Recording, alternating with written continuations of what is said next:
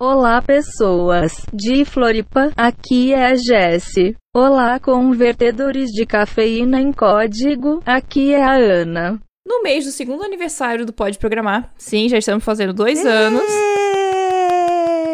Trazemos um convidado mais do que especial para falar sobre um assunto da moda, chatbot. Vou ficar calada, não vou falar nada, não posso falar nada disso, eu sou muito suspeito para falar. Juntamente com, com o nosso convidado, nós vamos explicar o que são chatbots, por que tem causado tanta empolgação no mercado e, claro, vamos falar da nossa chatbot, a Ada. Solta a vinheta. Você está ouvindo Pode Programar.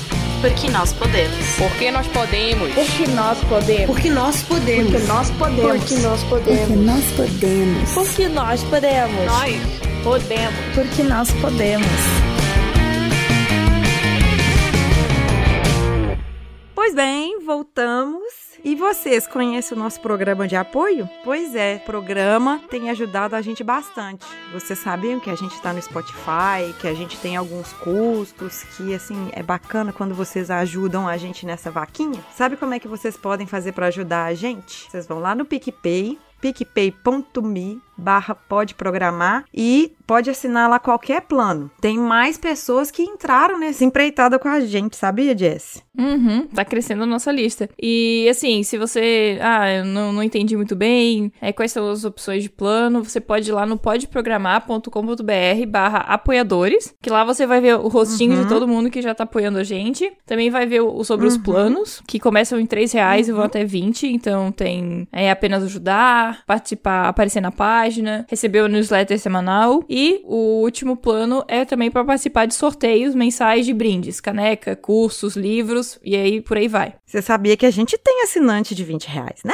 Então a gente já vai fazer já o sorteio, esse mês mesmo. Aham. E deixa eu falar pra vocês os novos apoiadores que estão ajudando nessa empreitada aí, que é o Vitor Chastinet. Eu acho que é Chastinet que fala. Bonito o nome dele, ele tá lá no grupo do Telegram. O José Vargas, o Tony Matheus e o Márcio Júnior. Por enquanto, gente, muito obrigado vocês que estão aqui nos ajudando. E a gente já agradece já os novos que vierem pra no próximo programa a gente falar mais deles. E aos novos ouvintes que nos conheceram no Spotify, sejam bem-vindos. É, alguns eu já vi que estão Isso. mandando mensagem lá no, no Twitter, então venham fazer parte dessa comunidade. Também tem alguns também, você fica mais no Twitter, eu fico mais no Instagram, tem lá algumas pessoas também ouvindo lá que fazem coraçõezinhos e tudo mais. Então, eu apresento ou você apresenta? Ah, eu vou apresentar, né? Vou fazer a honra.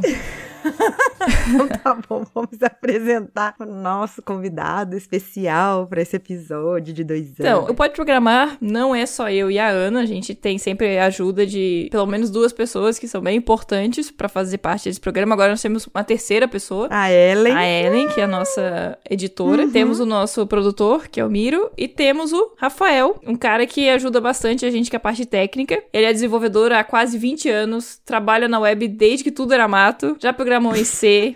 Clipper, Delphi, VB, PHP, Java e está em um relacionamento sério com C Sharp. Ele gosta de repassar conhecimento, é apaixonado por inovações tecnológicas, atualmente trabalha como arquiteto de software desenvolvendo projetos de BI. Pode se apresentar, Rafael. Olá, convertedores de cafeína em código. Aqui de Minas Gerais é o Rafa, marido da Ana. Ô, gente, eu prometo que eu não vou chamar o Rafael aqui do que eu costumo chamar ele. Eu vou me Já conversamos sobre isso. Não, não vai durar dois minutos. Rafael, seja bem-vindo ao nosso podcast. Você aí que de vez em quando fica sapeando o que, que a gente grava, fica contando pro pessoal, assim, no, no grupo do Telegram. Também ele falou aí, colocou na mini bio que ele gosta de repassar conhecimento, tanto que ele gostou que ele que me ensinou a programar. A Olha gente que tenta, lindo. a gente tenta. e aí eu fui aprendendo. É, antes de tudo, da gente chegar nas vias de fato do nosso episódio, conta pra gente aí como é que surgiu esse interesse de chatbot. Bem, na verdade, como eu trabalho há muitos anos já com desenvolvimento, é, um hábito meu é ficar antenado no que está na, na, moda, no, no, desenvolvimento, no que está vindo por aí, e tentar antecipar a tendência para estudar antes de da tecnologia já estar tá no cotidiano, né? Então, uma das coisas que acabou acontecendo é que eu fui num evento do GDG, né, aqui em Belo Horizonte, ano passado, no DevFest, e lá teve um, algumas palestras que envolveram chatbot e assistentes virtuais, e eu quis participar dessas que eu achei mais interessante, né? Tive a oportunidade de trocar ideia com, com as pessoas do Google mesmo, que são responsáveis pelos produtos do Google nessa área aqui no Brasil. E daí, assim, eu vi uma, algumas palestras que foram bem interessantes nesse tema. Fui para casa com isso na cabeça e comecei a estudar um pouco isso, né? E aí de lá para cá eu venho experimentando frameworks diferentes, formas de fazer diferentes, APIs diferentes para ir aprendendo um pouquinho de cada coisa. Então, gente, eu já falei isso aqui e foi por causa dessa experiência aí do Rafael que é, às vezes as pessoas ficam naquela ansiedade de querer no evento que é pouquíssimo tempo saber tudo sobre aquilo, quer que em 50 minutos aconteça um workshop, isso muito dificilmente vai acontecer. Ele só vai dar só aquela instalada e o máximo de informação que você conseguir pegar para chegar em casa e destrinchar aquilo ali, fazer igual o Rafael. É uma coisa que até quando a gente estava conversando, trocando ideia hoje sobre isso, atualmente o Rafael não trabalha com chatbot, assim, não é esse o foco dele no trabalho. Ele faz isso aí e depois nós vamos conversar mais a respeito disso. Fala pra gente aí o que, que é um chatbot, né? Bem, é, imagino que todo mundo já deva ter interagido com chatbot em algum momento, né? É, porque hoje em dia é, tá bem comum. A gente tem uma tendência a achar que isso é coisa de hoje, que isso aí tá nos últimos dois, três anos que isso apareceu. Como tudo na informática, a tendência é que isso já existia há muito tempo e agora a gente deu um uso diferente para a coisa, né? E não é diferente no caso do uhum. chatbot, né? O chatbot ele já existe já há um bom tempo. O conceito, né? Claro que as ferramentas atuais e a forma de fazer mudou bastante, mas isso aí já é uma coisa que vem há muito tempo. Mas assim, exatamente como é que surgiu? Eu sei que você fez uma pesquisa gigantesca coisa aí. Pouca. Bem, vamos começar pelo que é um chatbot, então, né? Como é o foco do Pode Programar, é, o chatbot nada mais é do que um software, né? um programa que tem um objetivo. E qual o objetivo desse programa, nesse caso? É gerenciar a troca de mensagens. Só que ele, ele tem uma característica principal, além de fazer esse gerenciamento de troca de mensagem, que é tentar simular um ser humano na conversação com as pessoas. Tenta é, é, simular que a pessoa está conversando com uma outra pessoa. Como se tivesse uma outra pessoa do lado do telefone, por exemplo. Exatamente. Ele tenta imitar o comportamento de um ser humano. O primeiro chatbot que foi desenvolvido, que coincidentemente chama Elisa, com Z também, igual você. Com Z! O Elisa, ele foi desenvolvido pelo Joseph Weizenbaum, espero ter pronunciado esse sobrenome corretamente. É, em 1964 até 1966 ele trabalhou em cima desse board, desse, desse software, né? E ele já tinha esse trabalho de processamento de linguagem, né? De interpretação de linguagem natural. E ele tinha um, ele sim, é até engraçado. Hoje em dia você consegue, tem, tem ele disponível online com a mesma lógica da, da época que ele foi desenvolvido, né? Ele é tipo como se fosse um psicólogo conversando com você. E é engraçado que por mais que a inteligência dele seja um pouco limitada, né, até pela época que ele foi desenvolvido. É, é, engraçado você conversar com ele, que ele, ele, ele vai dando de psicólogo mesmo, ele vai te querendo entender seu problema e vai te instigando a falar mais com ele. E falando aí, eu tô pensando que hoje a gente é, usa tanto a internet que naquela época que você falou aí, década de 60, 70, a internet ela não era popular, não era é, de fácil acesso, era super limitada, já era década de 70, me parece, né, que ela tava só nas universidades. E assim, e você falar de chatbot e a gente não conseguiu, pelo menos eu não tinha pensado nessa coisa, tipo, tá ali, é ele e o computador, em vez de ser ele e um outro lugar em um espaço virtual entendeu? É, eu vou, eu vou, a gente vai colocar no, no post o link pro, pro pra que vocês possam brincar com a Elisa e possam falar sobre os problemas de vocês. Tá tudo em inglês, mas é, dá pra brincar. Com a Elisa. Com a Elisa, não com a Ana Elisa. Isso. Mas se vocês quiserem também contar os problemas pra Ana Elisa, tá? É só entrar lá no grupo do, do Telegram. Não sei se ela vai ouvir, mas tá lá. E o legal é que hoje essa, essa esse, tem, um, tem um link que você vai disponibilizar aí, uhum. essa implementação do Elisa Elisa foi feito em JavaScript até. Só que existem implementações em outras linguagens, né? Como do, do próprio Elisa, né? Com, em Java, Python, Prolog, Java, é, o próprio JavaScript, Lisp. São várias linguagens que, que dá para implementar a mesma lógica do, do Elisa lá de trás, né? Uhum. Bacana. E quando a gente fala de interação e tal, me veio à cabeça aquele bot que o Google apresentou no último Google I.O., que vai ser o bot que vai conversar com alguém. Você vai pedir o bot para marcar, por exemplo, lá o exemplo era do salão. Isso, é o Google Duplex. Isso. Aí teve um dia que eu tava conversando com a Mila e tava conversando com a Vivi. Elas já participaram do episódio aqui e eu, eu soltei, perguntei para elas, eu falei assim, mas do jeito que tava, tava muito natural e tal. Passaria no teste de Turing? Para quem não conhece ainda o teste de Turing, a gente vai deixar também uma definição, uma explicação. Uma pá... Tem uma página no Wikipedia lá, a gente vai deixar lá para vocês explicando mais ou menos o que é o teste de Turing. Mas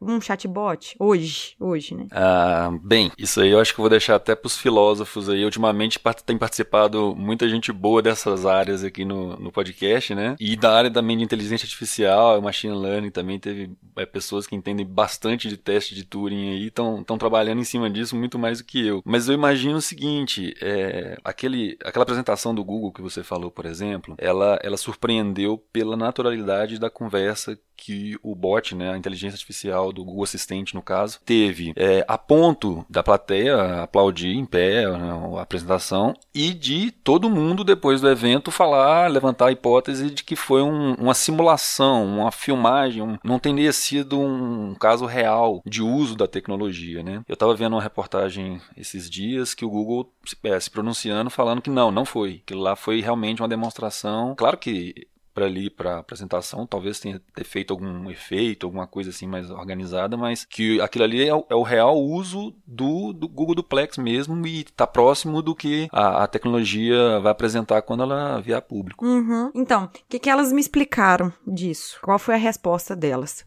Por enquanto, não tem nenhuma inteligência artificial que consiga passar no teste de Turing. Por quê? Porque é, teste de Turing ele é genérico e esses bots misturado com inteligência artificial eles são muito limitados. Eles conseguem fazer coisas só coisas específicas. Na hora que você sai daquela especificidade, aí já mata, já mata o teste. Tem aquela questão também, assim, o teste ele é muito questionado até pela forma dele, da elaboração dele, né? Porque é, algumas pessoas levantam a, a hipótese de que ele não prova que realmente um, um bot ele se passa por humano ou não pela forma que ele foi pensado, né? Eu particularmente acho que realmente ele não, não, não tem esse poder todo, o teste por si só ele não tem esse poder todo de dizer. É claro que vai depender da, per da percepção do juiz, né? Vai ter pessoas que talvez até por falta de, de envolvimento com alguma tecnologia específica, um bot, é, ou um assistente que vai atender um telefone, que vai, vai achar que está realmente conversando com a pessoa. Não é muito difícil você ligar para uma central de, de operadora de telefonia ou de TV a cabo, ligar um, um, um assistente, começar a conversar com você, você começa a conversar com ele, aí você dá conta que ele não para de falar, né?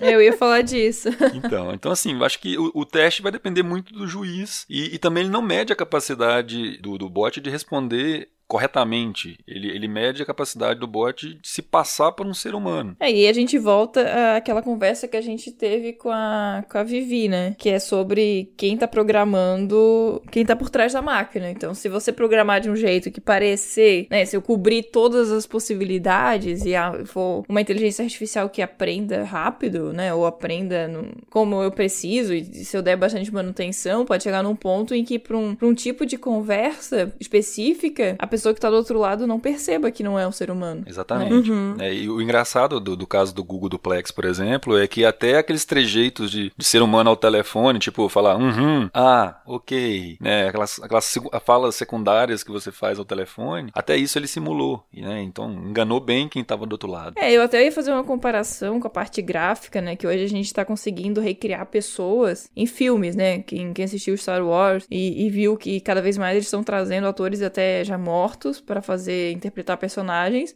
Porque assim, uma das coisas que a gente mais vê na vida são outras pessoas, outros seres humanos. E o que a gente mais conversa são com outros seres humanos. Então, criar uma ferramenta, uma tecnologia que consiga enganar esse instinto é, humano é muito, muito complicado, né? Tem um jogo que eu tô jogando no meu Xbox aqui em casa que chama, inclusive chama The Turing Test. É um jogo baseado um pouco na ideia do, do teste de Turing. Nele você controla uma personagem. Ao longo da história, não vou prolongar aqui, mas ao longo da história você vai passando por desafios que em tese uma máquina não é capaz de, de passar. Então, todo o jogo é baseado assim na ideia do jogo e você em algum, alguns momentos fica em dúvida no jogo se você se o robô tá do seu lado, se o robô não tá do seu lado, como passar lá para fase. É um é um jogo de puzzle, né? É bem interessante, vale a pena depois dar uma olhadinha. Eu vou colocar lá no post também um- o trailerzinho pra vocês conhecerem o jogo. Eu já vi o Rafael jogar e é bem divertido, assim. Ele lembra um pouco Portal, quem já jogou Portal. Me lembra um pouquinho Sim. Portal, a ideia. Na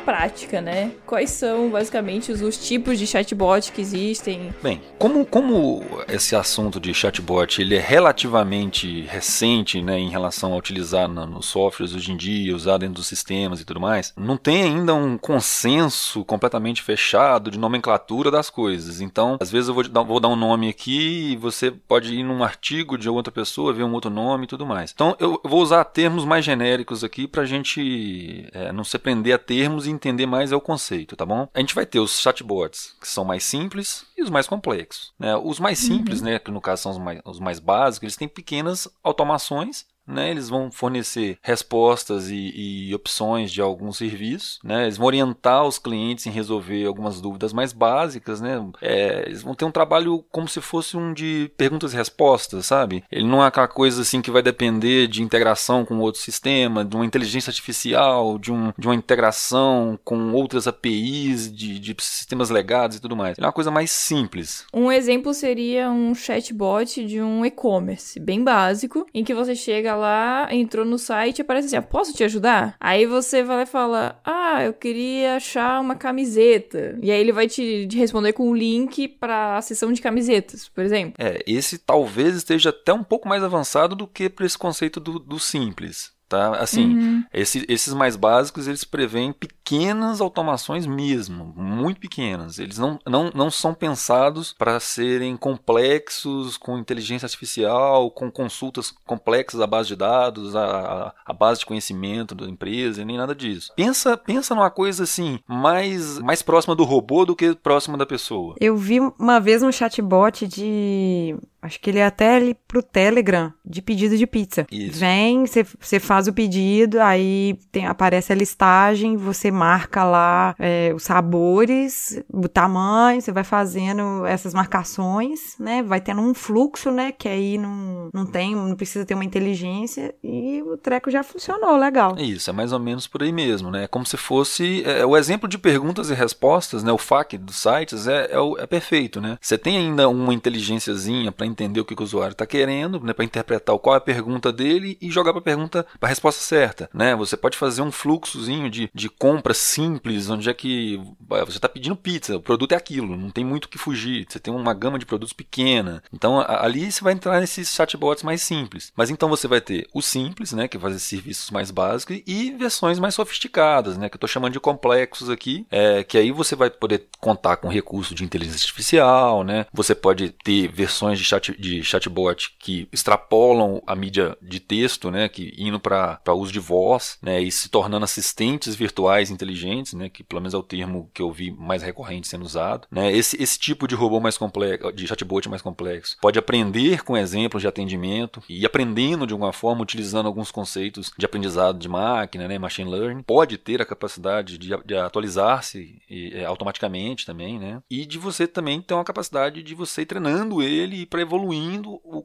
o- assim, manualmente também, né, dando novas entradas nele para ele ficar mais completo, mais né, entendendo melhor o, Uhum. o, o trabalho dele e suprindo ainda de forma mais completa. Né? Então você vai ter uma forma mais simples e uma forma mais sofisticada, mais complexa. E Isso vai depender da sua necessidade, né, do seu negócio e também de quanto de tempo e tecnologia você tem. E- exatamente. E lembrando, né, é, o que foi, foi dito aí atrás, que ainda não temos ainda um chatbot com tamanha semelhança a um ser humano, que além de conversar como um ser humano, vá tomar ações que um ser humano é capaz de tomar. Né? Nem tudo é automatizável. Tem uma frase do Amish Evar, que é lá do, do Slack, que ele diz que chatbots são bons martelos, mas nem tudo é prego. Né? Então, Uhum. assim, ele- nem tudo você consegue resolver com um chatbot. Você pode aumentar o nível de é, automatização que ele pode fazer, o nível de, de autonomia né, dele, de tomar decisões e, e fazer as coisas, mas em algum momento, eventualmente, você pode ter que entregar o poder para um ser humano. É, eu tava vendo, também tem um- uma robô lá na Alemanha, me parece, que ela tá virou cidadã, de tão evoluída que ela tá, a Sophie. Acho que é Sophie ou Sofia. É,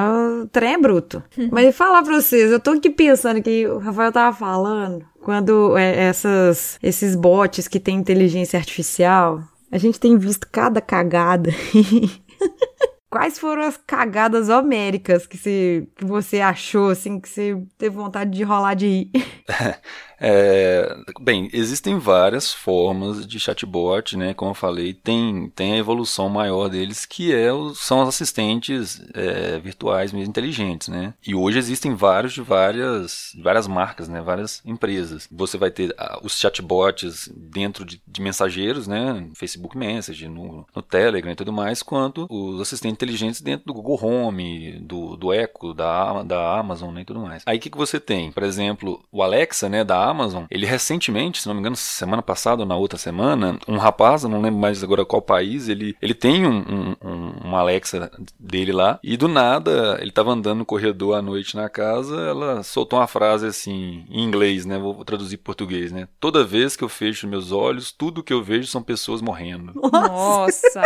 A Imagina no Alexa, a Alexa, ela tem sérios problemas, né? É, não é a primeira vez que ela fez isso. Ela já deu uma risada diabólica também aí pra várias pessoas. Eu, eu, eu recente. cheguei à conclusão que você começou a ser zoeira já dos dev. É isso, tem cara de ser, de ser merge no código. Nossa!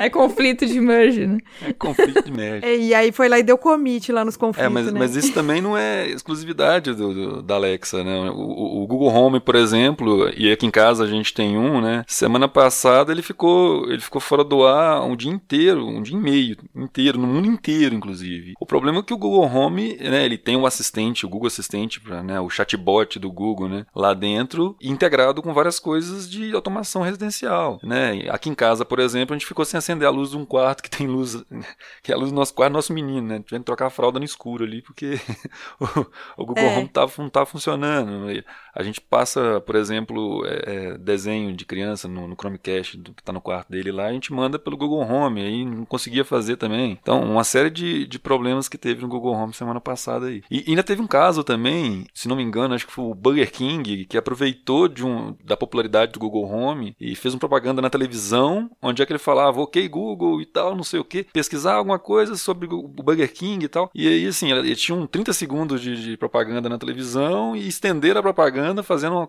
uma pergunta já conhecida, que eles já sabiam que o Google Home ia responder, né? E ativou daquele Google Home de todo mundo que que estava próximo da televisão e, e, sabe, deu maior estardalhaço essa, essa falha, vamos dizer assim, né? Nossa, e, e aqui em casa tem um problema. Quando eu chamo o Google Home, meu celular, se ele estiver perto, ele ativa junto. É, e tem, tem até uma frase de inicialização diferente do celular, né? Um é Ei Google, o outro é Ok Google, para poder diferenciar, né? Em falar nisso, eu tô falando aqui, ele já tá piscando ali, inclusive. Mas isso aí, assim, aí você tem o Alexa, você tem o Google Home, a Cortana, por exemplo, o erro dela foi que a Microsoft, o erro entre aspas, né? A Microsoft matou o Kinect no, no Xbox e, e aí não, não evoluiu o produto que tinha um potencial grande, né? Acho que a Microsoft acho que veio antes e, e saiu antes da hora do, do mercado com esse produto, né? Agora ela tá nos Windows, mas não, não tem a penetração que os outros têm, né? Além de da versão em português não ter suporte para quase nada. Aqui em casa também tem o Kinect, né? E de vez em quando ele ativa do nada.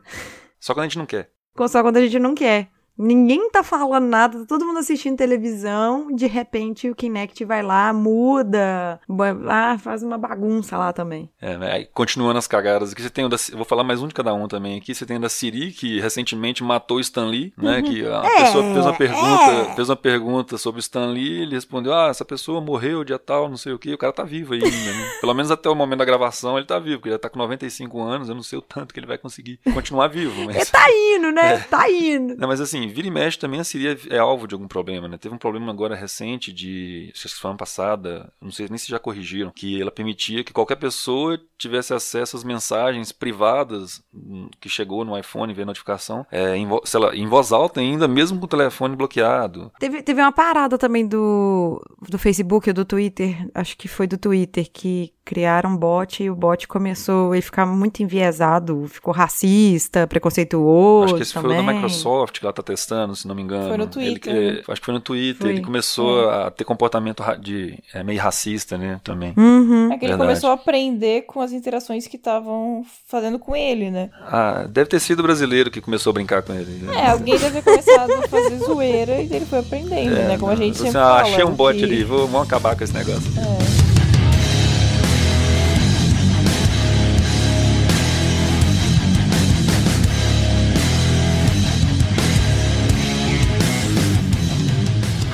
Mas, Rafael, assim, a gente falou, né, desses, desses casos, assim, mal sucedidos.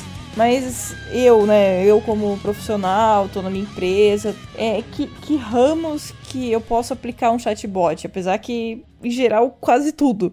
Mas, assim, quais aplicações reais que eu posso fazer com o chatbot? O que, que a gente pode fazer de real? O, o chatbot, né? eu tô- a gente falou um pouco aqui agora sobre os assistentes virtuais, que no fim acabam funcionando como um chatbot por voz, né? Mas o chatbot, é, quando a gente fala mais de chatbot, muita gente associa a parte mesmo do, do- da conversa, via texto, num, num formuláriozinho, numa- num mensageiro qualquer. E, e vamos focar um pouquinho nesse caso agora também, né? Que a gente falou bastante dos assi- assistentes virtuais. Então vamos focar também agora nesse chat. Nesse caso, você tem, assim, aplicações que perdem de vista. De...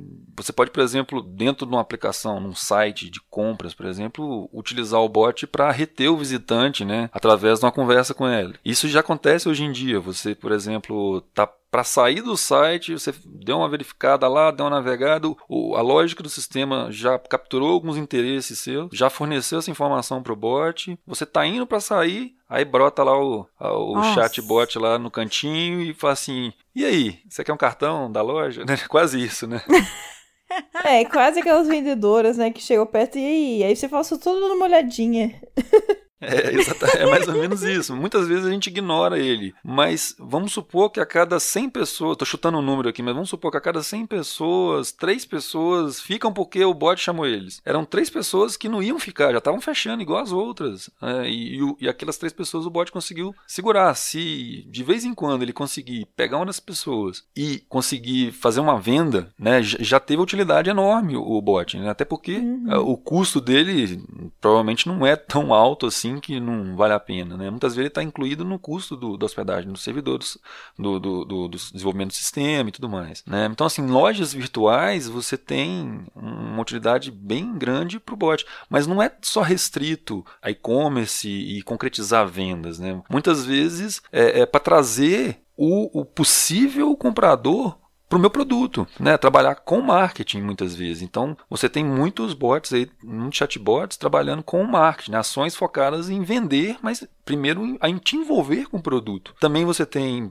os chatbots ap- ap- aplicados a pesquisas de opinião, por exemplo. Ao invés de ligar alguém do Ibope, do Datafolha, alguma coisa desse tipo, fazendo uma ligação com pessoa, você tem já funcionando, né, pesquisa, esse tipo de pesquisa via bot também, né? Às vezes você recebe um link por e-mail para entrar numa pesquisa e conversando com o bot, ao invés de responder um formulário enfadonho, chato, que muita gente às vezes não quer responder. Então assim, muda o formato de pesquisa numa coisa mais amigável, né? Parece que você está conversando com alguém. E a a aplicação mais comum do chatbot, que vai além de vender, é atender o cliente que você que já é seu cliente, né? O saque, né? É, assim, é de longe a aplicação mais comum do, do chatbot. Você quer, por exemplo, verificar se a sua internet que não está funcionando, por que, que ela não está funcionando? Aí você entra no aplicativo do celular para conversar com o chatbot da companhia e conversa com o chatbot, olha, estou com um problema, o chatbot já identifica aquilo ali, já verifica a, a, sua conta e verifica se tem ou não algum problema na sua região e tudo mais. E não, não só também aplicado a atendimento a cliente desse tipo, né, de, de operadora de telefonia, mas a qualquer coisa também, né. A, recentemente a empresa que eu trabalho, que é uma siderúrgica, né, na verdade a empresa,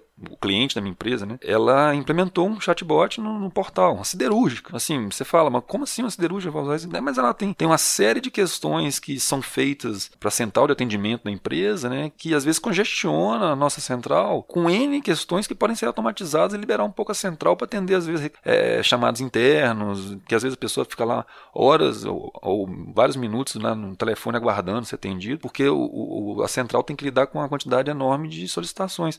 O chatbot, às vezes, pode vir para diminuir um pouco essa demanda. Uhum. É, outra, outro, outra aplicação interessante aqui que a gente está esquecendo de mencionar que é o Watson que é usado na medicina. Sim, sim. Na verdade, o Watson ele, é, ele vai além da aplicação de chatbot, né? Na verdade, ele derivou em chatbot também, uma API para chatbot, mas ele, não sei se vocês lembram do, não sei como é que pronuncia, acho que é Jeopardy, se não me engano, que é um, uma competição que ele, ele competiu com outros humanos, né, para ver quem respondia as perguntas, né, e tinha que entender todo um contexto das perguntas e tudo mais. É, mas voltados para nossa conversa de hoje, que é de chatbot, dali do Watson, que também né, tá com um trabalho em cima de medicina, de, se não me engano, voltado para o câncer, alguma coisa do tipo assim, como se fosse um auxiliar de médico, né, vamos dizer. Mas pro lado do chatbot, uhum.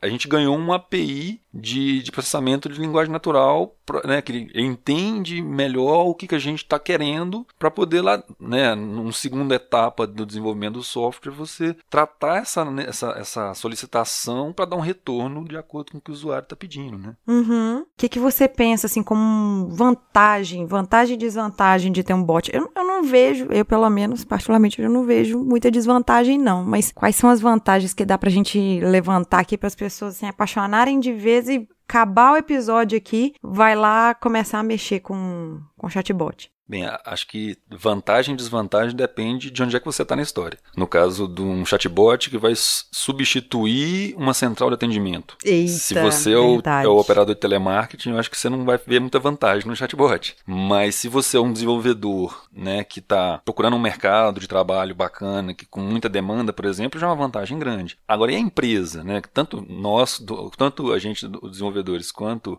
o operador de telemarketing, a gente trabalha para uma empresa. Qual que é as vantagens, né, quais quais são as vantagens da empresa. A empresa quer é, maximizar lucro, reduzindo custos e, e, gastando o mínimo possível e tendo o máximo de retorno, né? Então, assim, nesse quesito, um chatbot ele pode tanto trazer novos clientes através da, das ações de marketing que um chatbot pode fazer, ele pode reter clientes que já são clientes, né, trabalhando o lado do, do atendimento ao cliente de forma satisfatória, ele pode reduzir custos, diminuindo, é, por exemplo, a área de telemarketing é, e atendimento ao cliente que normalmente é feita por telefone. É, e mesmo sem, assim, não necessariamente o chatbot tem que eliminar o setor de, de telemarketing tradicional. Ele, ele pode, por exemplo, trabalhar em conjunto também. Ao invés de você aumentar a equipe de telemarketing porque sua empresa está crescendo e aquela equipe está subdimensionada para nova demanda, você coloca chatbots para funcionar para liberar aquela equipe que já existe para fazer outras coisas, por exemplo. Então, é, essa é uma vantagem clara do, do, do uso de, de, chatbot, né? A questão do, do, do e-commerce que a gente estava falando, né? Reduzir taxa de abandono do site, né? aumentando o engajamento. E uma coisa bacana do chatbot é que está disponível 24 por 7. E tem a questão também que. E isso aqui, isso aqui é um ponto polêmico, tá? Eu jogo para filosofia de novo. Mas é, não deixa de ser uma verdade. Uh, seres humanos trabalham sob motivação. E um dos setores de, de pós-trabalho que tem mais problema com, com motivação e insatisfação com o trabalho é o setor de telemarketing. Isso aí é, é conhecido. Chatbot não reclama, chatbot trabalha 24 por 7. Então você tem essa, você tem essa questão também que a gente, a uhum. empresa vai levar em consideração. Questão trabalhista também, né? Exatamente. É. Exatamente. Você pode, por exemplo, colocar os humanos, os humanos numa situação mais confortável, trabalhar num horário melhor e deixar o chatbot virar na noite. Tô prevendo haters que ouvirem esse episódio e falar assim: ah, eu fui demitido por causa de vocês. Aí a, a gente vai pensar que, que a gente que é culpado, né? É, a questão é a seguinte: nós, como desenvolvedores, a, a gente tá para resolver problema. Nossa função é solucionar problema. Se, se essas questões de, por exemplo, atendimento ao cliente, vamos combinar, a reclamação com atendimento ao cliente, telemarketing e tudo mais é enorme. Pelo menos no Brasil é enorme. O chatbot ele está resolvendo uma parte do problema que já existia. Quem de vocês aí já não ligou para um telemarketing e ficou 10 minutos esperando para ser atendido? Todo mundo. Entendeu? O chatbot não, um chatbot não tem disso. Você vai cair e já conversar com ele. A não ser que o cara tenha uma infraestrutura muito, é muito pequena, muito mal feita. Em geral, um chatbot dá conta de atender milhares de, de, de usuários simultâneos. Não quer dizer que você tem que eliminar o ser humano da história. Não é isso que eu estou falando, eu nem sou a favor disso. Você pode liberar o ser humano para fazer atividades que o chatbot, o bot, ou seja, uma inteligência artificial qualquer, não dá conta ainda. Aí fica a critério da empresa avaliar se, se esses seres humanos que hoje estão fazendo esse trabalho são úteis em outros, ou são úteis em outros postos ou não. Uhum.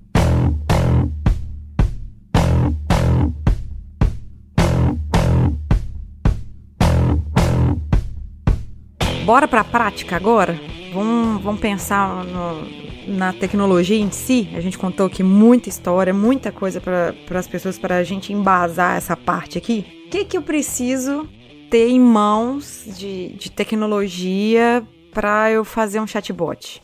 Eu, eu, gosto, eu gostei muito de estar tá trabalhando com chatbot, porque é uma coisa que eu percebi nele que ele é bem. É, é, ele aceita tanto a pessoa que tem muito pouco conhecimento, muito pouco, né? Tem pouco conhecimento de desenvolvimento em geral, até aquela pessoa que tem um conhecimento vasto de machine learning. Eu falo por mim que eu já criei um bot no Telegram sem usar eu fazer nenhuma linha de código. Exatamente. E, e, só que assim, provavelmente foi um, um bot um pouco mais simples. Né? Não, super simples. Esse bot, ele simplesmente eu coloquei para ele. Eu comecei ele e depois ele não suportava o tanto de, de link. Eu, eu comecei ele num grupo que a gente tem de, de mulheres podcasts que era para verificar os feeds. Assim que a pingasse um episódio novo, aí é, ia mostrar pra gente. Só que aí ele, pelo fato de ser super simples, a ferramenta que eu tava usando, ela se limitava só a cinco links que eu podia. E hoje a gente já tem um monte lá. Então aí a gente teve que trocar. Certo. Então você quer saber como é que a gente faz um bot, certo? Quero. Eu não sei nada, nunca vi você fazendo nada, nem a Jessie também nunca conversou com você, nunca viu você fazendo. Eu nunca vi. É, eu, acho, é. eu acho que é mentira, hein? Eu acho que eu já conversei com, com algumas de vocês. Eu acho que a gente poderia ser mais palpável, porque assim, tecnologias e ferramentas tem diversas. Mas eu acho uhum. que a gente uhum. podia falar de como a gente fez, quer dizer, a gente não, Rafael, fez a Ada, que é a nossa assistente virtual. Sim, sim. Bom lá, a, a, Ada, é, é, engraçado que eu acho que a última coisa que ela ganhou foi um nome. Então, assim, é, a, o jeito que eu desenvolvi junto com vocês a ADA foi o jeito errado de desenvolver. Foi o jeito que foi Nossa. muito bom para aprender muito bom para descobrir como funcionava tudo, até porque é um, foi um canal ainda novo, né, que, que, é o caso do Google Assistente, né? Então, o, o, Google Assistente é um canal relativamente novo, no Brasil ele foi liberado esse, no começo desse ano, e a arte de fazer bots também era uma coisa ainda nova para mim. Foi o primeiro bot que eu comecei a construir, né, assim, do começo ao fim e dar uma manutenção. E assim, as coisas que eu passei mais é, dificuldade para fazer foi justamente montar a personalidade e, e, definir o que, que o bot ia ou não ia fazer. É, acho que é um consenso com todo mundo que desenvolve bot, pelo menos todos que eu vi, que a parte técnica de, de fazer o código mesmo para funcionar o bot é uma coisa relativamente tranquila de fazer. Né? Assim, você pega a, a, o funcionamento, a documentação do, do framework que você quiser trabalhar, que são em números, e deslancha depois. Só que definir o escopo do o que, que, é o objetivo dele, qual que é o público-alvo. É, tem, um, tem um conceito que a gente chama de definição de persona, que é quando a gente monta o perfil, né, o, é como se fosse a, a, personalidade mesmo do bot, né, como ele vai se comportar, como ele, qual vai ser o linguajar dele, né, ele vai ser mais formal, vai ser mais sério, como ele vai tratar algumas questões mais delicadas, ele vai tratar de forma, é, não vai tratar, ele vai tratar de forma séria, ele vai fugir do assunto. É um exemplo para vocês entenderem bem o que eu estou falando. Infelizmente, a internet, em alguns casos, é um pouco de terra sem lei. Pelo menos em alguns casos, a lei até existe, mas o pessoal não obedece muito não. Então, assim, a coisa mais comum com chatbot é assédio. Uhum. Assim, É. Todos, a maioria dos chatbots, pelo menos, ele tem alguma forma de você é, utilizar algum aprendizado ali, um treinamento. Então você, de forma anônima, vê as informações que chegam. Então eu vejo ali, de vez em quando, as perguntas que são feitas pro bot. Eu não sei quem fez, né? E é até bom para manter a confidencialidade da pessoa e tudo mais. Mas é, é, eu vejo que é perguntado. E a quantidade de,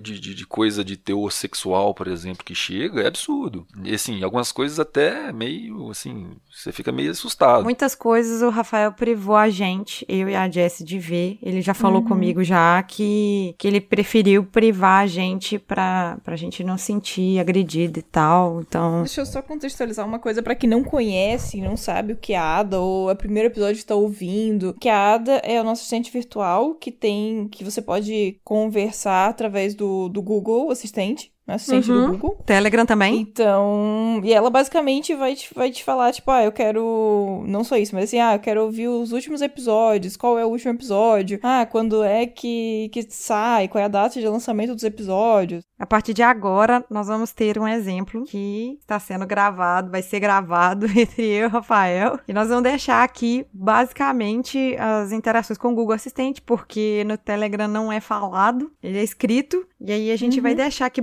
mais ou menos, não todos os comandos, né? Porque tem coisa pra caramba que de lá pra cá que, que o Rafael fez, porque isso, o bot já tem já uns quatro meses, mais, né? Mais ou menos isso. A gente até lançou ele aqui, até foi a voz do Thiago. A gente estava treinando o bot para falar mais dele no- nesse momento que estamos agora. Então, assim, só voltando o que que tava falando, como que foi essa criação dessa persona? O Rafael chegou para mim, chegou para Jess, pediu algumas perguntas, ele lançou algumas perguntas aleatórias que naquele momento, antes do lançamento do, do bot, ele fez pra gente perguntas que ele imaginou e pediu pra gente responder de forma como se a gente estivesse falando, igual a gente fala aqui no bot, não como se estivesse escrevendo de uma forma rebuscada, nem nada. Por exemplo, uma coisa que, um ponto que eu gosto muito é o tentar ao máximo fazer uma linguagem neutra de gênero. Então, eu fui olhando o que ele foi escrevendo lá, as respostas e tudo mais, pra ela ser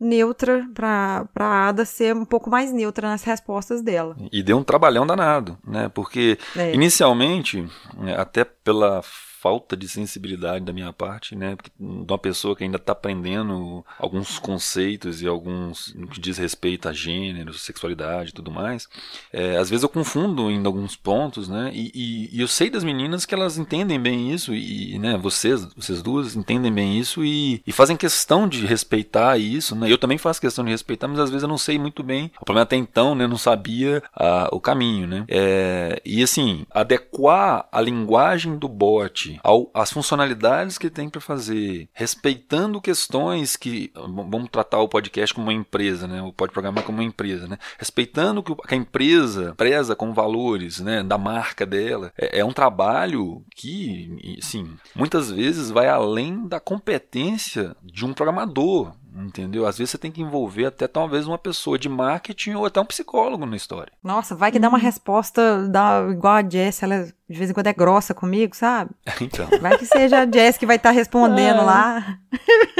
Para pessoal entender qual o desafio, é, parece uma coisa boba, mas, por exemplo, a gente. um- uma das funcionalidades da ADA, né, do nosso chatbot, é informar a pessoa que participou de podcasts, né? Tipo assim, ah, qual foi o convidado do episódio tal. Ah, isso aí, nós ficamos três dias discutindo isso. Isso, e, e eu tinha que responder, eu primeiro, né, antes de consultar as meninas, eu pensei, ok, vai ter essa funcionalidade e na hora de bolar o texto para responder, eu fui conversar mais com vocês, né? E assim, eu travei na hora de responder, porque a gente já teve convidados de vários tipos de orientação sexual e de várias eh, identidades de gênero também. E, e eu não sabia o que responder. Porque a, a falar com a- o convidado do episódio tal poderia soar estranho. A gente discutiu até chegar no modelo que tá lá no bot. Vocês podem ir lá perguntar para ele que ele vai responder de uma forma bacaninha, de acordo com o que o pode programar entende que é o correto. E como é que o pessoal usa o, o a ADA chamada? Aí você vai chamar. Ok, Ada. É, você- Quase isso. É, você, assim, pela forma de funcionamento do Google Assistente, né? Você clica naquele íconezinho de microfone no Android ou segura o botão da bolinha, né, do meio lá até aparecer o Google Assistente, né? E dentro do Google Assistente, na hora que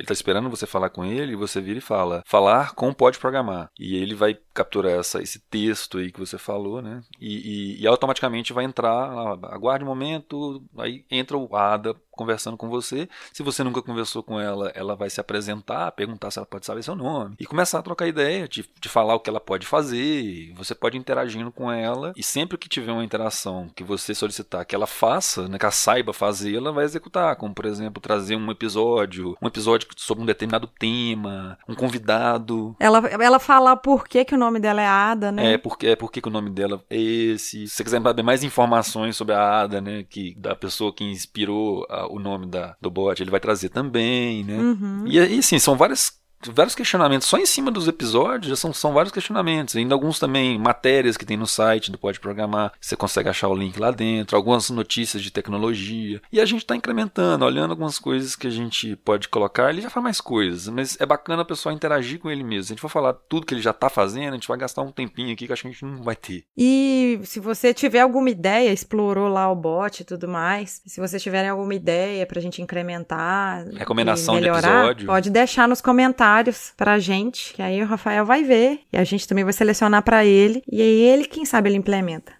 Exatamente. Então, Rafael, imagina assim, então tá, eu tô ouvindo esse episódio, eu tô empolgada, tá? Assim, assim como você tava quando assistiu a, a palestra, e quero começar a brincar. Que ferramentas que você recomenda para que a gente comece, né, o ouvinte comece a pesquisar, é, beleza, como é que eu faço um assistente do Google e tecnologia que eu vou usar? Então, beleza. Botar fazer uma coisa mais prática. Tá, é, uma vez que você definiu um escopo do que fazer, porque essa parte é muito importante, né, Uhum. eu reforço que É mais é muito difícil. importante, porque é mais difícil. Definir o que vai ter é, é o mais difícil. Definir como o bot vai se comportar é difícil também. É, mas para brincar, começar a aprender, entender como é que funciona, a gente pode pular um pouco isso aí e só testar aí, né? E começar a quebrar a cabeça e depois a Sim. gente bola um bot bacana. E aí a gente vai entrar nas plataformas de criação. O que, são as plataformas? né? São sistemas computacionais, né? Em, em geral, para chatbot são fornecidos como serviços em nuvem, assim, através de APIs que você pode utilizar de, de N fornecedores diferentes, né? Porque a pessoa acha que é, uma coisa que assusta muito, né?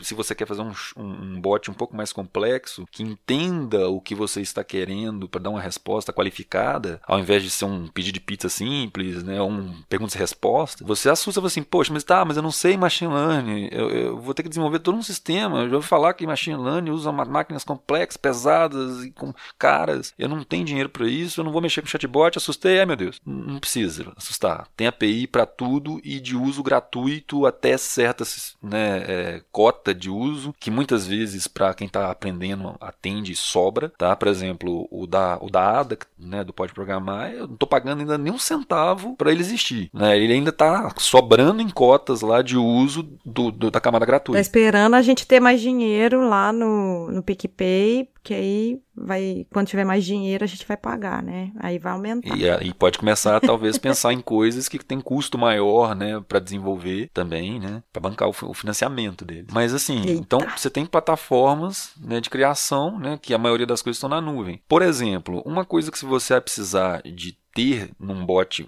aí falando dos bots mais, mais complexos, tá? Você vai precisar de, de um interpretador de linguagem natural, que, que é o carro-chefe do bot. Você precisa de algo que entenda o que o ser humano está falando para poder converter em algo consultável numa base de dados, né? Não adianta eu perguntar lá, ô ô, Ada, qual é o episódio 3? Se eu tiver que escrever lá um código para poder entender número dentro do texto que foi retornado e tudo mais, aquela confusão toda. Então você precisa, a princípio, você precisa de um, de um processamento de linguagem natural. E existem, nesse caso, vários serviços disponíveis. Um deles, o que a gente falou, a gente está falando do Watson, né, que é um dos muito bons. É, você tem a API de conversação do, do, do Watson, da IBM, tá? Com uma pesquisazinha simples no, no Google você encontra a, a documentação, a API, o, o ensi- ensinando cursos. No YouTube está lotado de cursos disso. No próprio site está tá, tá explicando. Aí ele vai fazer esse trabalho de, de entendimento de linguagem. Como é que funciona? Funciona, em geral, esse, esse, esses trabalhos de. essas APIs de, de entendimento de linguagem? Você tem uma, um console, né, uma tela do serviço, onde você tem lá um, um projeto cadastrado. Né? Isso vale para praticamente todos os, os, esse tipo de serviço. Tá? Depois eu cito outros aqui, mas vamos pegar o do Watson, por exemplo. Você entra lá, faz um cadastro, né, e entra na ferramenta, cria uma conta na API lá, cria um projeto. Dentro desse projeto, você vai cadastrar um,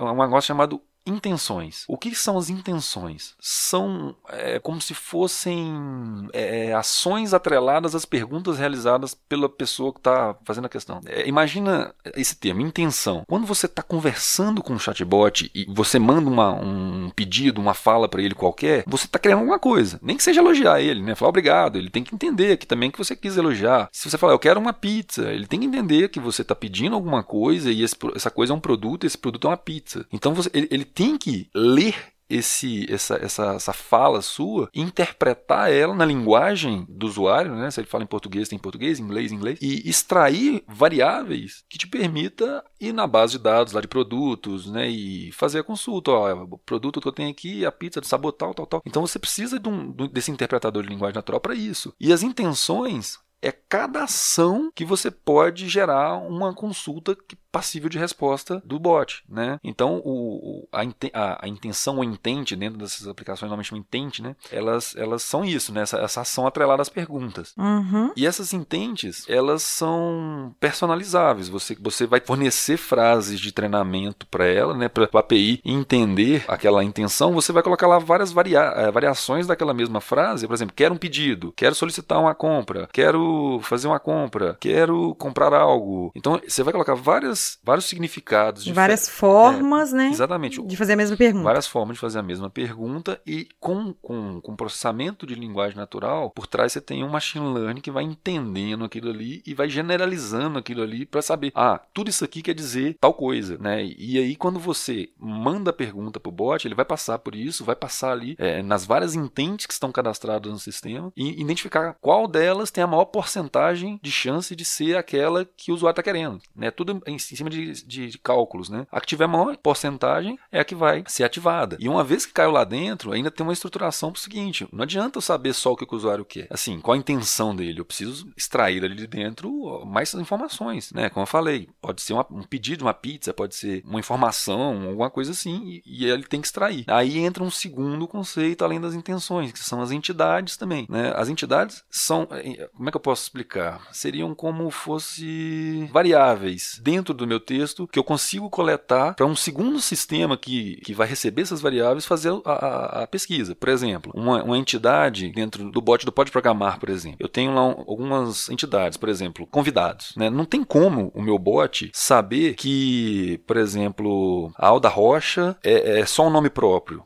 e não um convidado, se eu não falar, olha, eu tenho uma entidade chamada convidados, onde que Alda Rocha é um item desse, dessa entidade. Uma vez que ele lá, lê lá uma, um questionamento, né, e, e Alda Rocha aparecer lá, ele sabe, olha, Alda Rocha bateu aqui, ele entendeu que é a variável e retorna pro, pro back-end do, do bot, é, ou seja, vamos supor que a intenção, quero saber dados do convidado Alda Rocha, por exemplo. Aí, vamos supor que tem essa intenção, bateu nessa intenção, entendeu que aquilo ali é uma entidade e, e entendeu que item da entidade tem, extraiu essa variável, manda pro back-end, o back-end vai receber lá, olha, o cara quer o quê? Ele quer saber do convidado da rocha. Com isso eu consigo fazer um select no banco e trazer a informação que o usuário está querendo. Uhum. Só um exemplozinho. E as entidades, elas podem ser criadas pelo usuário, né, no caso desse exemplo que eu dei, e podem ser também é, de sistema. Existem várias é, entidades já pré-criadas, né? Em cada plataforma existem variáveis semelhantes e algumas diferentes, algumas suportam mais, outras menos, tá? É, em geral, você vai encontrar lá é, identificação de números, por exemplo, né? Ah, eu quero saber o episódio número 3. Isso pode aparecer lá escrito de forma por extenso, pode ser o número 3. A pessoa vai falar terceiro episódio. Tudo isso tem como, é, através das entidades de sistema mesmo, sem você precisar inventar muita moda, ele extrair e trazer lá, ó, intenção, ver episódio, número 3, ele extrai para você. O Google ele tem um um, um serviço que chama Dialogflow. É, ele antigamente chamava API AI. O Google comprou esse serviço e está adicionando os serviços cognitivos dela dentro da plataforma do, do API AI, que agora se chama Dialogflow. Dentro do Dialogflow lá, que é onde a gente criou a ADA, é, tem algumas entidades de sistema bem bacanas. Por exemplo, nome próprio. Então, se eu falar um nome, por exemplo, ele identifica. Ah, mas infelizmente em português ele ainda não está liberado. Em inglês já está. Tem, essas, tem esses pormenores dentro da plataforma que ele está vindo implementando algumas coisas com o tempo. Mas, por exemplo, se eu falar um nome de um país, ele sabe que é um país. Se eu falar um estado, ele sabe que é um estado. Se eu falar um CEP, ele sabe que é um CEP aquilo ali e vai me retornar. Olha, o CEP é esse. Eu não preciso criar um, um regex, um, uma forma de leitura daquele, daquele texto e entender ele. Eu já tenho algumas coisas prontas. Isso que é a maior vantagem das, das plataformas, né? A plataforma já, tipo, tem muita coisa pré, né? Isso, isso. A maior vantagem desses serviços, por exemplo, da Microsoft e do, do Google, né, o Dialogflow, é que eles possuem integração com N plataformas. Então você, por exemplo, é, faz o mesmo bot e com um ajustezinho pequeno mesmo ou outro, você consegue deixar ele em mais de uma plataforma. Por exemplo, o bot do, da ADA, né, do Pode Programar, a gente fez ele pensando no Google Assistente. Só que eu não precisei fazer praticamente quase nada para deixar disponível para Telegram. A ADA, ela foi escrita com em qual linguagem? O back-end dela foi feito em C Sharp, no ASP.NET Core, hospedada no, no Azure, de graça por enquanto. Eu não estou pagando absolutamente nada lá. Eu recomendo que as pessoas que queiram brincar um pouquinho de desenvolver bot, dá uma olhada no Azure porque tem bastante bastante coisa lá gratuita para brincar. Na verdade, quase todas as plataformas, não só na Microsoft, você tem uma graninha lá que eles te dão, costuma ser em torno aí de uns mil reais, setecentos reais, para gastar dentro da plataforma. Né? No caso do Bot Framework, tem uma série de coisas lá dentro, né? Você, configuração de canais, podem ser Skype, que pode ser o Facebook Messenger e uma série de outros. Facebook Messenger, inclusive, que é o maior carro-chefe dos bots, é onde é que o dinheiro costuma sair, né? Mas não necessariamente, só para só deixar claro para quem está nos ouvindo aqui, precisa vai usar .NET ou vai usar C Sharp, né? Eu desenvolvi em C Sharp, porque é a linguagem que eu gosto mais, eu costumo trabalhar mais com ela, mas você pode trabalhar, né? no caso do Dialogflow, por exemplo, você inclusive tem uma integração com Firebase e Node.js para poder fazer as coisas lá nele, assim, já integrada com o Google Cloud, né? sem precisar de saber C Sharp. Se você quiser fazer, para agradar aí a JS, por exemplo, você pode fazer um bot todo em PHP. Pode, claro. Nada mais, nada mais web do que isso. Eu, inclusive, eu ia falar do, do bot, do bot que eu fiz lá, que ele ficou limitado, o de que fica vendo feeds de, de podcasts, ele é feito em PHP, ele é feito pelo Danilo Pastor. Mas assim, é muito fácil você fazer um bot mesmo sem usar programação nenhuma. Você, para um Dialogflow, por exemplo, eu estava mostrando para a Jéssica outro dia, é, a gente uhum. criou um bot quase clicando para lá e para cá. Uhum. Não, e o engraçado foi assim, que o Rafael me explicou, acho que, sei lá, uma horinha, né, mais ou menos como é que funcionava o Dialogflow, me explicou lá os intentes, toda essa parte. Daí no outro dia, eu expliquei para meu amigo também mais ou menos uma horinha, ele foi lá no Dialogflow, montou um botzinho, assim, só para mostrar que você não precisa saber programar para fazer essa parte. Claro, vai precisar se você quiser fazer uma integração com uma API, com um código, mas se você quiser montar o seu, o seu bot só para brincar ali no Dialogflow ou em qualquer outra ferramenta que a gente falou, você consegue né? Eles dão um exemplo, tem manual, tem documentação. Então é uma coisa simples, assim, coisa de. Como a gente falou, uma horinha você consegue sair com alguma coisa. É claro, como o Rafael falou, a ideia, o conceito do que você quer fazer é mais importante às vezes do que a própria ferramenta. E eu gostei quando você me contou, seu amigo e tal, construiu o bot. O mais legal é que ele teve essa ideia e levou essa, essa ideia para a empresa que ele trabalha. Uhum. Então ele meio que fez o empreendimento da pessoa dele como profissional. Então você que tá ouvindo uhum. aí, você teve uma ideia, você achou uma coisa legal, documenta ela o máximo que puder, cria lá uma coisa bacana e leva lá para o seu setor de inovação ou para um gerente, alguém que vai, vai te ouvir e leva a ideia. É, bacana. É comum você é. trabalhar com alguma coisa e como você trabalha com aquilo, você vê, você vê muita coisa que pode ser otimizada e, e automatizada mesmo, né? Por exemplo, no meu caso, eu trabalho hoje no setor de, de business intelligence, de uma siderúrgica. Agora que eu aprendi a trabalhar com bots e tudo mais, eu estou propondo lá, por exemplo, é, integrar os nossos sistemas de, de BI com bots. Pra, pra, ao invés de, de fazer aquele modo tradicional do, do nosso cliente, né, um gerente da empresa, por exemplo, ir lá no, numa tela, num sistema e ver um gráfico e tudo mais, ele virar para um, um, o celular dele né, e falar: olha, qual que é a produção da área tal no dia tal e comparado com hoje? e ele dá a resposta, sabe? Às vezes é muito mais prático do que ficar procurando um sistema.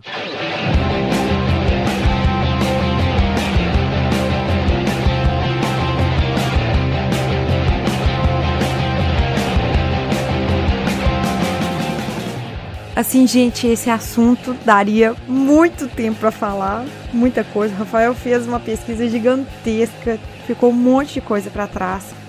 Nós vamos deixar aqui muitas dicas que a gente foi falando ao longo aqui do episódio e que ele também colocou. Então tem bastante, vai ter bastante referência aí. Se você ficou com dúvida, você queria que o Rafael falasse alguma coisa específica para você, pode perguntar para ele. Tem meu e-mail, né, faelpires@outlook.com né? Tem meu perfil no Facebook, você pode me procurar por Rafael Pires de Freitas. Mas a forma mais fácil de me encontrar no dia a dia vai ser no grupo do Ouvintes Pode Programar no Telegram. Me procura lá, que eu acho que vai ser o lugar mais fácil de me procurar. É, então nós vamos deixar todos os contatinhos do Rafael. A gente queria agradecer muito. Nós estamos planejando, eu e Jesse, nós já tentamos ver com o Rafael dele vir, já apresentamos para ele alguns temas e também por causa de recursos técnicos que a gente não tinha aqui tanto tanto e porque ele ficava com o nosso filhote enquanto isso eu estava gravando. Eu agradeço muito todo o apoio que ele já deu e hoje deu pra gente gravar e justamente nesse episódio especial de dois anos ele me deu esse presente, deu esse presente pra Jess também, que a Jess estava doida para gravar com ele. e a gente queria agradecer muito a sua disponibilidade, porque a gente, que as, a Jess sabe o, o tanto que não é fácil conciliar eu, Rafael, aqui junto. Eu queria agradecer muito. Muito mesmo. Obrigada, amor. Eu que agradeço. Ah, agora tá liberado. Eu que, eu que agradeço a vocês duas, é, tanto pelo convite hoje para estar aqui. Parabéns para vocês pelos dois anos aí desenvolvendo esse, esse, trabalho bacana pra caramba que tá levando, a democratizando a tecnologia para tanta gente. Hum. É, não, vocês são um orgulho meu. Eu tenho um grande orgulho de vocês duas. Não fico com ciúme, Jesse, mas em especial a Ana, né? Não, é... não, sem problema. É, é assim. Ficando sem graça aqui já. Ah, vamos deixar sem graça. Mas assim, parabéns para vocês mesmo, que continuem fazendo esse trabalho bacana. Ah, eu que agradeço vocês dois também, porque, né, a gente não teria Pode Programar sem teu apoio e não teria, assim, né, tanta dedicação da Ana. Então, parabéns pra gente pelos nossos dois anos. Sim, sim. Parabéns pra gente. E esse mês, o próximo episódio, esperamos aí que o Thiago Miro, vamos ver se ele vai participar participar. A gente tá tá clamando por ele, Tiago, Tiago, e vocês vão entender o porquê que vai, vai ser muito importante é, o tema dele com programação. O Tiago, ele é editor de podcast. Não, gente, ele não é só editor de podcast. Então, ele é o nosso vão... produtor. ele é o nosso produtor e ele faz mais coisas ainda para quem não o conhece ainda. A gente vai apresentar o outro lado dele para vocês. Espero que uhum. ele grave com a gente, tá? Você tá intimado, tá, moço? E para quem ainda até até hoje. Não sabe, está ouvindo, caiu aqui agora, Tá, começou a ouvir a gente no Spotify, não tem a mínima ideia de onde encontrar a gente, Jess. A gente tá no Twitter, arroba uhum. Pode Programar. Estamos no Facebook, Pode Programar. Uhum. A Ana tá sempre lá com os memes. É, estamos Sim. no Instagram também com Pode Programar. Uhum. É, nosso, no Telegram, como a gente já falou, né? Pode Programar. No Spotify, como Pode Programar. Também. e no nosso site, que é o podeprogramar.com.br. Estamos também no mundopodcast.com.br barra Pode Programar. E temos o nosso Google, né? O nosso assistente no Google que é só chamar lá que quer falar que pode programar. Isso. E para quem ainda a gente falou do Spotify aqui, mas a gente também tá lá no Deezer, só que nós uhum. não estamos sozinhas no Pode Programar lá. Lá você vai ter que procurar pelo Mundo Podcast e vai achar a gente, beleza? É isso aí. Então tá, um beijo para vocês, muito obrigado por tudo, obrigado por ter ouvido a gente e parabéns para nós por esses dois anos de Pode Programar. Aê! Aê! então tá bom. Tchau. Tchau.